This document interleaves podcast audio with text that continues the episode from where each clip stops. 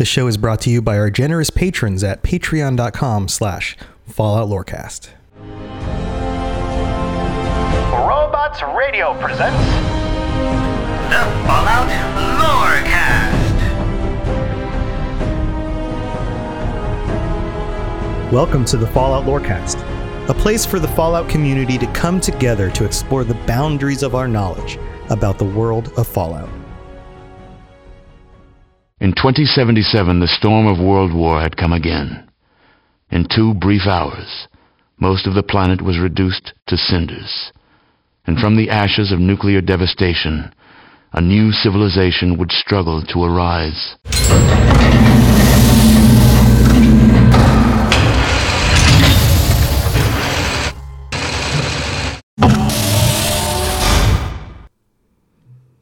Fallout 1 is one of those classic games that came out during a time in PC gaming where we were making strides. Uh, and and I say we as if I'm part of the industry, but we as the gaming industry and the gaming community were making strides forward. It was the late 90s, and we had the technology of the day, which was now complex enough, smart enough, fast enough to render games in a more realistic fashion that we than we pre- previously had. Um, PCs at the time were pushing things like 600 megahertz, and and we're actually starting to um, use things like uh, graphics cards in order to drive uh, processing and make things look a little bit more three dimensional. Sometimes, not always the case, but some of the time. And we had memory capabilities and hard drives that were able to store more information. And with those advances came games like Fallout, a post nuclear role playing game from Interplay. And in setting up this show, I realized that there are a lot of people who either were too young at the time or missed the opportunity to play this when it was new. I'm one of them. And so I I understand that perspective. I understand the perspective of, hey, I've gotten into the like the more recent Fallout games. I really love this universe. It would be really cool to go back and try out some of the early games and see what they were like. But it just isn't the same to go home sometimes. Sometimes these games are a little bit too stuck in their time and place and they feel plotting or difficult to use to our modern sensibilities of of just the display that we're looking at, the pixel sizes, or even the interface that we're used to using, or the pace of the games feel a little bit slow. So, one of the things that I've been planning to do for a long time, uh, months ago when I started this show, was to do a recap of the major events and the major themes. And a lot of these things come up in in the episodes that I've already gone over.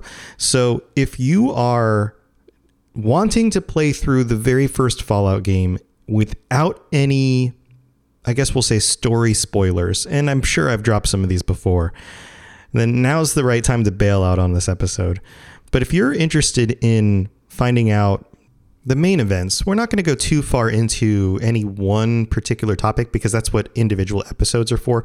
But if you're okay with going through, hey, this is where the story starts, this is where it goes, this is generally how it ends, um, then stick around. We're going to give you a, a nice overview of the very first game.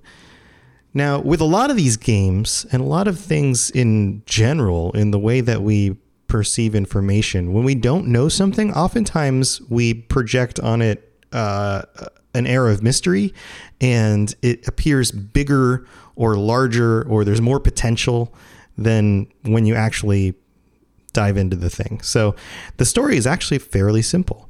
But before we get into that, we're going to discuss a little bit about um, what is noted in the wikis about the game itself.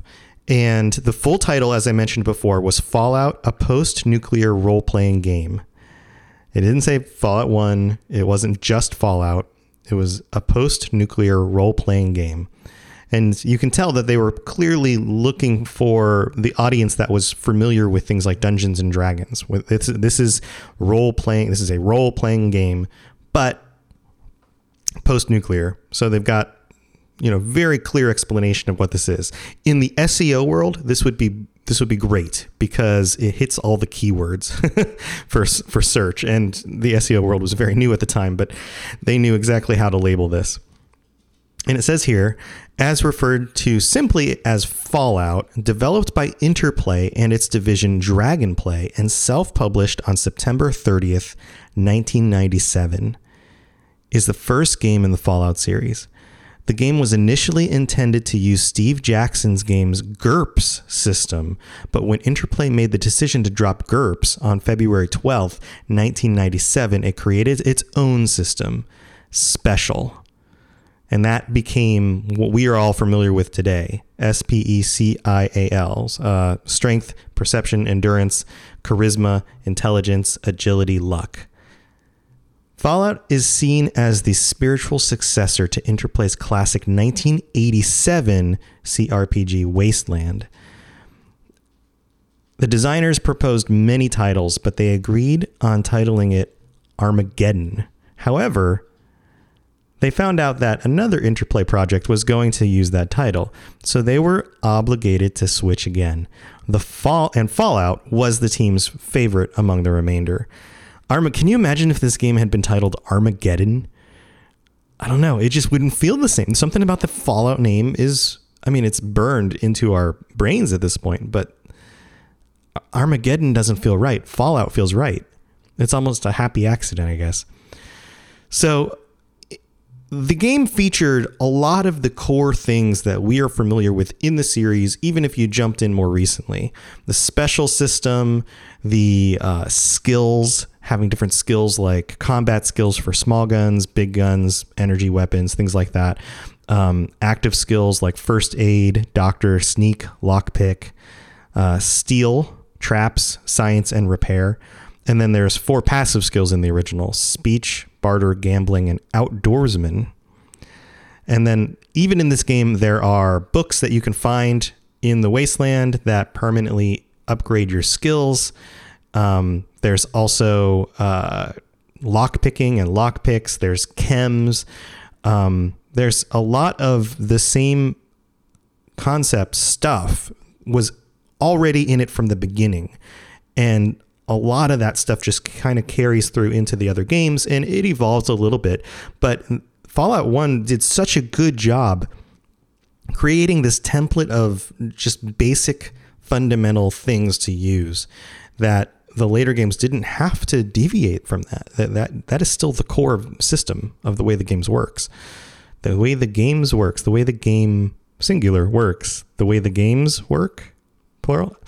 Anyway, it's hard to talk about multiple games all in the same series because sometimes your brain considers it one thing and sometimes your brain considers it two things. Anyway, uh, then there were also traits and perks. Um, same kind of stuff. Traits are specific character backgrounds. Most traits have profound effects on gameplay. A trait normally contains one beneficial effect and one detrimental effect, so they're not all positive.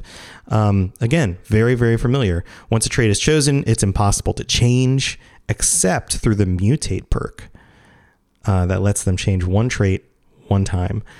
Some other key details that show up in the first Fallout game that are used in all the games after this are things like the uh, Pip Boy 2000. It's the 2000 variation. And in later games, the 3000 shows up. And there are recruitable non player characters, including Dogmeat, um, and then there are some other humans. Uh, Ian, who is a former caravan guard, uh, is found in the main settlement, Shady Sands. Tycho is a former desert ranger living in Junktown. And Kat, Katja is a disillusioned follower of the apocalypse, which may be recruited in the library in the LA Boneyard. And that's the extent of the total amount of non play characters you can recruit to go with you. In this one, you don't befriend any super mutants or any robots. It's basically humans and dog meat. And of course, you could choose dog meat, right? And Dogmeat's the one to go with all the time. So let's dive into the story a little bit. In the uh, Fallout.fandom.com wiki, it sums it up like this it says the player initially has 150 days four to five months according to the overseer before the vault's water supply runs out and you're going to remember this from our episode on Vault 13. We went over this. The Vault 13 was designed and built, and the water shipment of vault chips went to a different vault, if you remember that. Uh, this time limit can be extended by 100 days if they commission merchants in the hub, that's one of the locations, to send water caravans to Vault 13. So you can, there's a drawback in this, but initially you can extend the time limit to fix the water supply chip by an extra 100 days.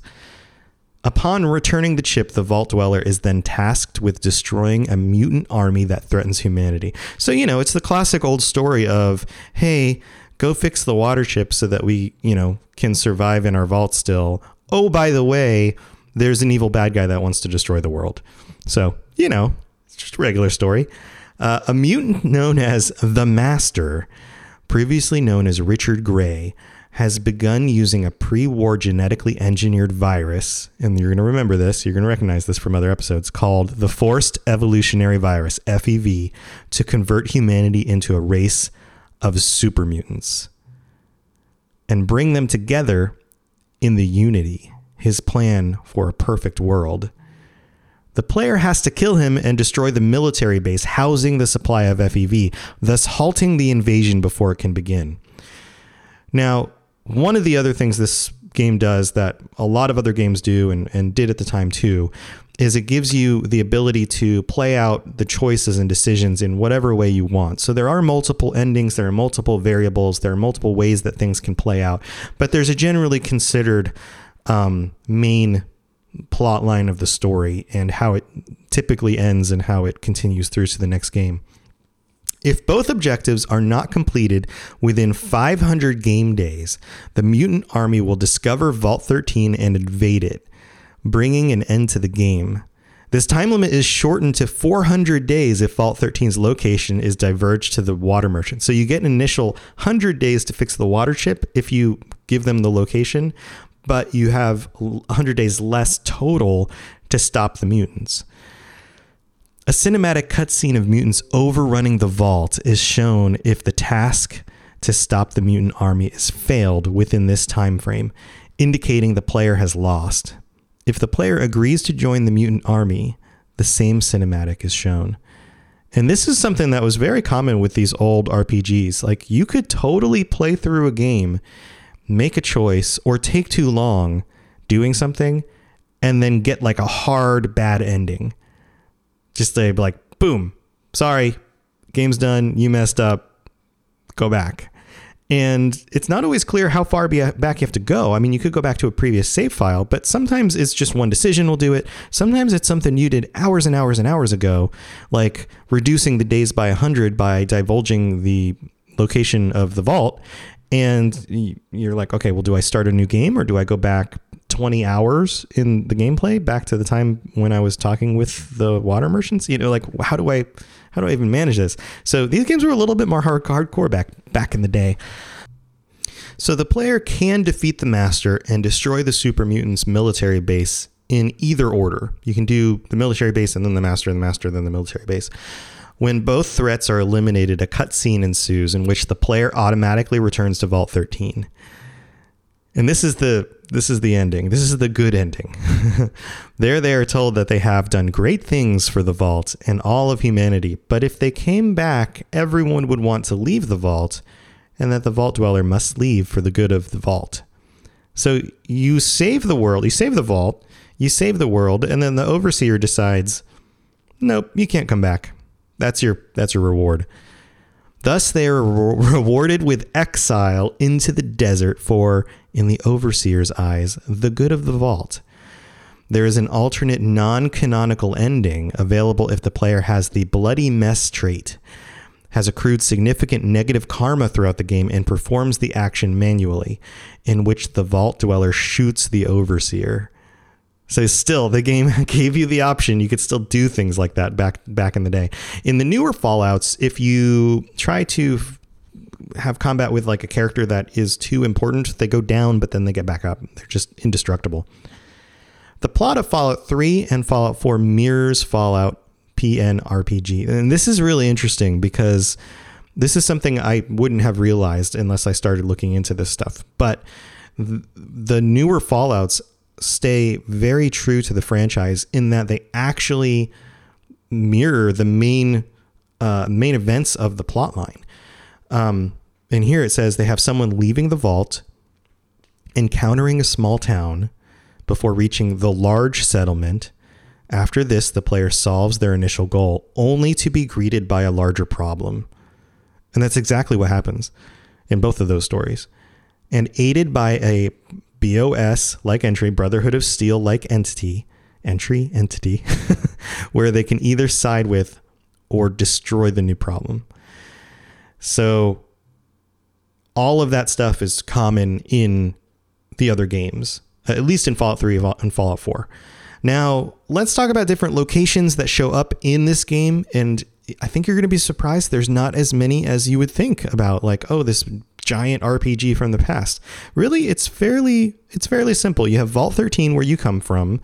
You have Vault 15, which we discussed before. That's the one with the different ideologies where basically all the raider groups came from and the people of Shady Sands. Then you have Shady Sands, which is the small village just outside of Vault 13. It's kind of in between Vault 13 and Vault 15. And that's where you meet uh, Ian and recruit him. That's where you meet Tandy, who is the daughter of the leader of Shady Sands and becomes very important in Fallout 2 as well. Um, then you have the Khan's Raider Camp, which you can go visit. You have Junktown, which is surrounded by piles of wrecked cars, and it's run by Killian Darkwater, who is also the sheriff and grandson of the town's founder. Junktown's gates are closed in the night, and drawing weapons is not allowed except in self defense.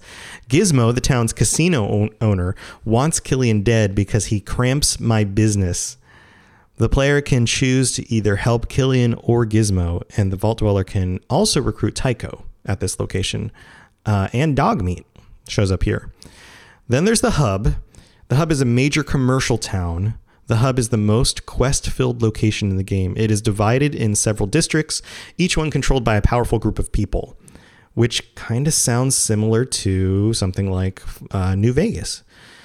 Um, there's the Water Merchants, the Crimson Caravan, and the Far Go Traders. Here, the Vault Dweller can send water merchants to Vault 13 and extend the time. Um, the hub's approximate location corresponds to Lancaster in California. And that's another point to bring up. A lot of these locations are actually based around what are potentially real world locations over on the West Coast and the Southwest US. And the scope of this game is actually multiple states large. In the other games, you have something like um, the wasteland around Washington, D.C., which is a little bit larger than the size of a city. And in actuality, it's less than the size of the city, but it it is built to represent an area that includes a city and, and the city outside of it. Um, same thing on Fallout 4. You have an area that really is only a few miles large in real life, but is representative of a much larger area. But even then, you're still just talking the scale of cities and not the sc- scale of like US states.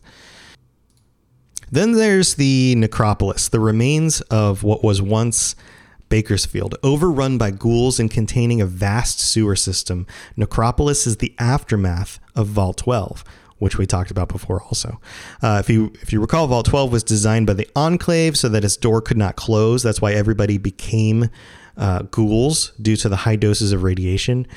And uh, the ghouls were divided into three groups in Necropolis the surface dwellers, who are the most numerous and paranoid about non ghouls and outsiders. The glowing ones, glowing ones show up in this game, heavily irradiated ghouls rejected even by their own, and the so called underground ghouls living in the city's sewers. It is here that the Vault Dweller finds the water chip while observing an unusual super mutant invasion, which may be a serious threat to humanity's future. So, this is where that stuff comes up. Then there's the Boneyard. The Boneyard, also known as the Angel's Boneyard, is the remaining portion of Los Angeles. This is one of the later towns that the Vault Dweller may visit, uh, receiving upgrades for endgame equipment, including including things like the uh, turbo plasma rifle and hardened power armor. Um, you can also find Katja here, which I mentioned earlier.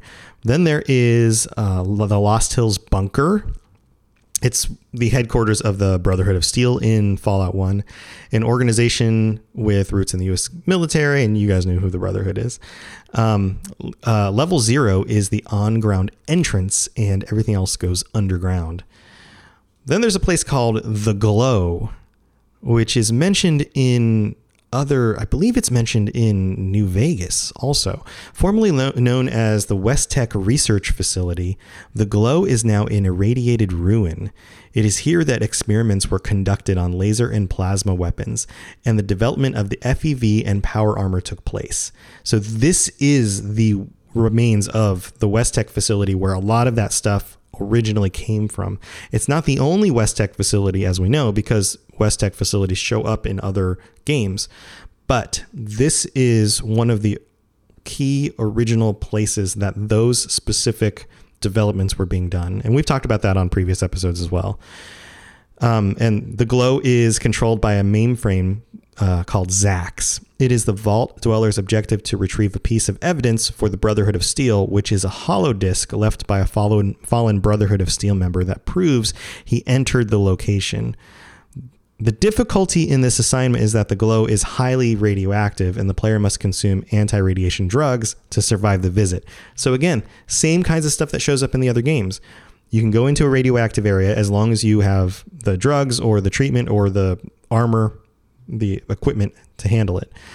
A player unaware of this zone's high radiation levels would find themselves quickly succumbing to radiation poisoning. And then we have the Mariposa military base, which comes up fairly regularly. The former military base where research was conducted on the FEV. Um, this is where the super mutants, at least in this story and in this part of the world, are created. This is where the Brotherhood discovered um, the terrible, terrible events. This is where Maxon came from when we talked about the story about Maxon and how he was positioned at this military base in order to basically guard it. He was the part of the group that was um, in charge of just guarding the base. And then they, of course, came to learn that terrible things were being done, super mutants were being created, and they, thus, the origin of the Brotherhood of the Steel. Uh, Brotherhood of the Steel. That's a different way to say that. Um, if you are more interested in some of that information, go back and listen to the Brotherhood of Steel episode, and you can learn more about that. Then the final location is the cathedral. This is where the children of the cathedral organized. It's a facade for the master's plans, and and beneath it is a secret vault where the master resides. And that's it. Those are all the places you can go and visit, all the major places you can visit in the game. And you can see how it, the summary really makes sense when there's only that many places to visit. Basically, you leave the vault, you go looking for water chip, come across Shady Sands, head out from there, visit some other locations, find a water chip, bring it back, but also realize that, hey, there's these super mutants that are attacking this ghoul town.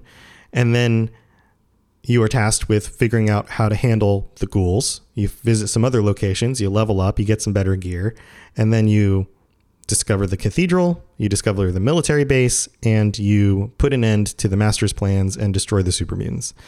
And that's the good canon ending of the game. When you get back, sorry, you can't join the vault. You can't come back in. Thanks for all your help. Go live somewhere else. And you become a, I guess, a legend in the wasteland. And it sets the stage for Fallout 2, which we'll have to go over in a future episode. Now, there's some other interesting information about Fallout 1, and I've talked about some of this stuff in other episodes as well. The developer team had nearly 100 members, although most of the team dissolved after Fallout was released, and one third of them formed Interplay's Black Isle division that was responsible for Fallout 2. Some went to work on future projects, and several key players left Interplay altogether to form Tro- Troika Games. man, I'm stumbling over words today. Sorry about that, guys. So the uh, also interesting stuff. The game soundtrack for Fallout was composed by Mark Morgan. Mark Morgan was also the guy responsible for the Fallout 2 soundtrack and similar pedigree. Later on, he went and did the Planescape Torment soundtrack and then was brought back for Wasteland 2 when they rebooted that back in uh, 2012, which I, I have. I haven't played through it. I need to play through those games. Now, also, as I've mentioned before, this game was originally um, created by Timothy Cain, the uh, original programmer of this the series, and over time he was able to convince. This was like a side project of his that he was working on at home, and eventually convinced six other uh, programmers to get together and start working on this game in their spare time. And eventually they made enough progress. It took it took like a year or two, if I recall, um, for the larger company to pick it up and really green light the game as an actual release. So we can be very, very thankful to Timothy Cain for his his vision and his perseverance at getting this game out, or we wouldn't have this game or any of the other games in the series for us to enjoy. So thank you very much, Mr. Cain. You did us all a wonderful, wonderful thing by creating such a, a really cool idea of a world and and fleshing it out. Now, there's more information about this early vision in a documentary that came out um, back in 2019, I think, at the Game Developers Conference. So there's places you can look that up. If you look up um, Fallout 1 documentary, I'm sure you can find it on the Googles. And that's about it. Um, there's definitely some other information in the wikis if you want to look around that. Things about like potential film adaptations, which I've mentioned before. I think one of the really fun places to look is at the galleries of some of the imagery. The game was not very well marketed at the beginning. They just kind of put it out there and people found it and it gained a fan base. I mean, that was about it. But some of the oh man, the artwork in this stuff it looks really 90s. Especially there there's a um there's a uh, what looks like a poster sized ad that says will your character stand up to the post nuclear test? If you've got the character to adapt and survive in a devastated post nuclear world play fallout the new breed of rpg available now on pc cd-rom and it just says fallout. No subtitle nothing. And it's got some crazy looking mutants and your I guess that's your dude in the front from Vault 13 etched on his head, which doesn't make any sense with like a bandage and some metal armor. This is one of the most 90s things I've seen in a long time.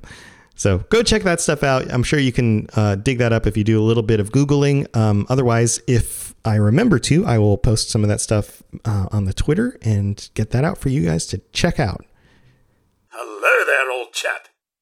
Good to see another of General Atomic's finest, still eager to serve. If you have any questions about Nuka World, I'd be delighted to answer them. Why don't we ask the newcomer? You support the news? So thank you all again for tuning in. I am Tom, or Robots, your host, and sorry about the missing out on an official episode last week.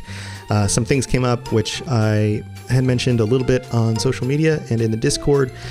Um, but I just needed to take some time off in order to take care of some real world stuff. But I'm back and back with an episode I've been looking forward to doing for a long time. I was toying with the idea of digging into the mole miners because of the new updates in Fallout 76 where you can actually trade in your legendaries and get um oh what are they called? You get the special money that you can trade to the mole miner lady and try to find some other legendary items.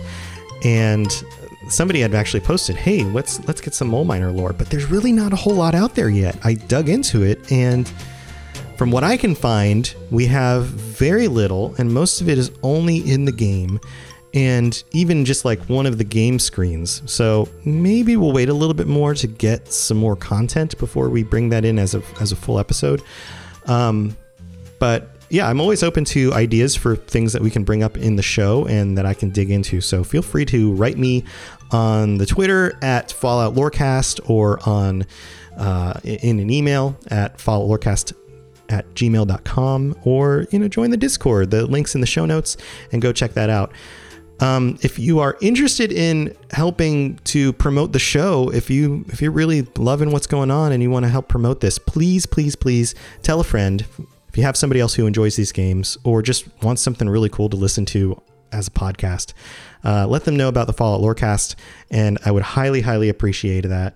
Um, Another place that you can help promote the show is by reviewing on iTunes, which we're going to get to at the end of the episode, where we're going to read out some of the new reviews that came in. And also on the Patreon, if you want to financially support the show, and we have two new patrons to to mention over the last two weeks, since it's been two weeks since I've done this. We have Nicole J and Lana C. Thank you so much. Uh, Nicole J is a tier three patron, super cool, and Lana C is a tier two patron. So tier two patrons, all patrons get access to even one dollar a month gets you a tier one patron, and you can get access to the Discord uh, patron only chat. And if you have, if you are a patron, you haven't jumped in there yet, jump in. Let me know who you are, and I can I can easily set you up. Um, if you subscribe at any level, you are now getting these episodes running on their own RSS feed through Patreon, where you can listen to them without any advertisements. So if you want an ad free experience for as little as $1 a month, that's something that you can sign up for. And that's, I mean, that's like 25 cents an episode or less if I do more episodes than four a month. So yeah, super good deal. Uh, at the tier two, um, like Lana C, you get to, oh crap, what just fell out of my brain again. You get to, I'm going to open up the page so I make sure I read this correctly. Uh, become a Mr. Handy. Oh, yeah. Level one, you're an Eyebot. Level two, you're Mr. Handy, and um, you get a call out on the show. So that's the the bonus for being a, a level two. And then a level three patron, like uh, Nicole J, means that you get to shoot me a note about a very specific suggestion or a question that you have, something that you would like addressed on the show. And if it's something that can be answered quickly, then I'll answer it during this section of the show and kind of bring it up and discuss it. If it's something that could lead to a whole episode, then maybe we'll do that at some point. And I'm just always in for your info and the things that you want to say. But the things that the patrons send out there, I will take as being a even more important topic to eventually address. And if I can't do it on the show for some for whatever reason, then you and I will have a discussion about it, and we'll kind of nerd out about whatever you're talking about, and I'll do a little bit of research, and we'll we'll see what we can find out. So that's what you guys get for at least the first three levels of the Patreon. Patreon, and and this is super crazy news too. On the Elder Scrolls Lorecast, the sister show to this show, um, we got our first level four patron, which is crazy. I didn't expect anybody to subscribe at that level, but now that we have our first level four patron, I am going to be setting up a monthly voice chat through the Discord with people who are level four or higher. And that's going to be, I think right now I'm thinking it's going to be the like the fourth Monday of the month so that if you sign up earlier in the month, you can still get to do it. And it'll be a once a month thing where we can go hang out uh, we can all get in the room and chat. Uh, to begin with, it's just going to be me and this other person. But anybody else who either upgrades to a level four or signs up for a level four or higher uh, will get to hang out with us, and we can discuss topics from the games. We can, you know, we can discuss whatever you guys want. Really, I mean, it's it's open to you, and you have my attention for a fun, you know, time to chat and kind of go over whatever's on your minds. So that's also available. There's other stuff on the Patreon, patreon.com slash Fallout Lorecast if you want to go check that out. And let's see, anything else going on? Um, we're still doing some hangouts on Sundays. Uh, Chimich- Chimichanga Kinsey's setting those up. I've missed the, the most recent two. I'm so bad at being able to set up time to do that because my weekends get busy with other things. But um, if, if at all possible, I'll jump in there and hang out with you guys as well on PC. There are Xbox Hangouts happening on Saturdays. All of this information can be found in the Discord or on Twitter when we tweet out this stuff. So if you want to be more involved, jump in there and make sure that you are seeing what's going on. And I guess last to bring up are the reviews for this week. And thank you to two more five star reviews. Uh, let's go through this. We have Kate Wicks from the United States who writes, helpful and inspiring. A few weeks ago, my best friend who is deeply into podcast found Fallout Lorecast and sent it to me. Awesome. I've always appreciated podcasts, but have struggled to get invested into more than a few. However, I recently drove from Minneapolis to visit my brother in North Dakota. Wait, does is North Dakota a real place? Is that I thought that was just Canada. Um, Akid, Akid, and burned through every episode of this podcast. Holy crap. Tom Robots with Zeros has a beautiful, fun, and articulate way of delivering the lore to people who want to know more about the Fallout universe as I stumble over my words. It doesn't matter if you're new to the game or a Fallout veteran like myself who wants to know as much as possible, Tom's got you covered. As a budding Fallout content creator, I found this podcast both inspirational and an amazing reference tool. I can't wait to call myself a longtime listener. Keep doing what you're doing, Tom. It means the world to the Fallout community. Cherry La Ruckus with a little cherry symbol at the end. Thank you so much, Cherry or Kate or whichever name you prefer. Um, thank you, thank you, thank you. That's really nice of you to write a nice, big, long um, message like that. And I'm glad you were able to binge through all the episodes. And I hope you enjoy all the new episodes going forward. That's super cool.